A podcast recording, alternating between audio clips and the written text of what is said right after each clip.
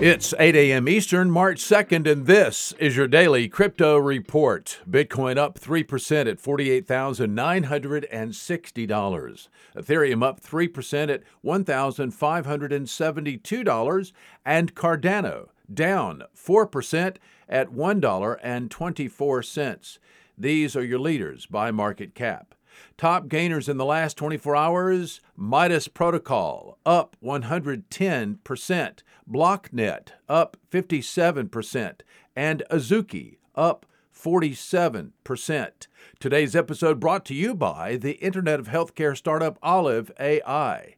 If you're a developer looking to have perpetual impact, visit oliveai.com/careers to help bring healthcare into the light.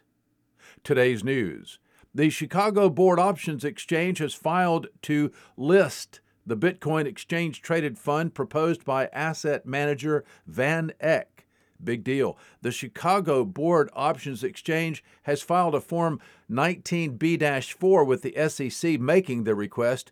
And this is very important because in the filing, the Chicago Board Options Exchange argued for the investor, saying, quote, Exposure to Bitcoin through an exchange traded product also presents certain advantages for retail investors compared to buying spot Bitcoin directly.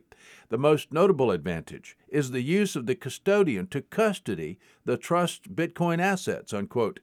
The Securities and Exchange Commission has to date not approved any crypto ETF product. Well, the Cardano blockchain, which runs the ADA token, has become a multi asset chain with its hard fork called Mary yesterday. Hard Fork Mary now allows users to create tokens that run on Cardano natively, just as ADA does. This replicates the success of Ethereum, as enabling new tokens was one of the first big use cases that caught on for Ethereum. That feature enabled the 2017 multi billion dollar initial coin offering splurge. Enabling new tokens is a step on the path to full smart contract functionality. Cardano recently became the third largest cryptocurrency by market capitalization.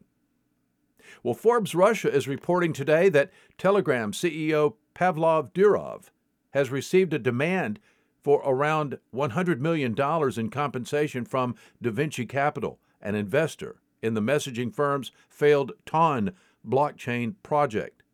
Telegram likely has two weeks to respond before the DaVinci firm moves the matter to a court in the United Kingdom. Well, that's all for us for today. Visit us at dailycryptoreport.io for sources and for links. Find us on social media, add us to your Alexa flash briefing, and listen to us everywhere else you podcast under Daily Crypto Report.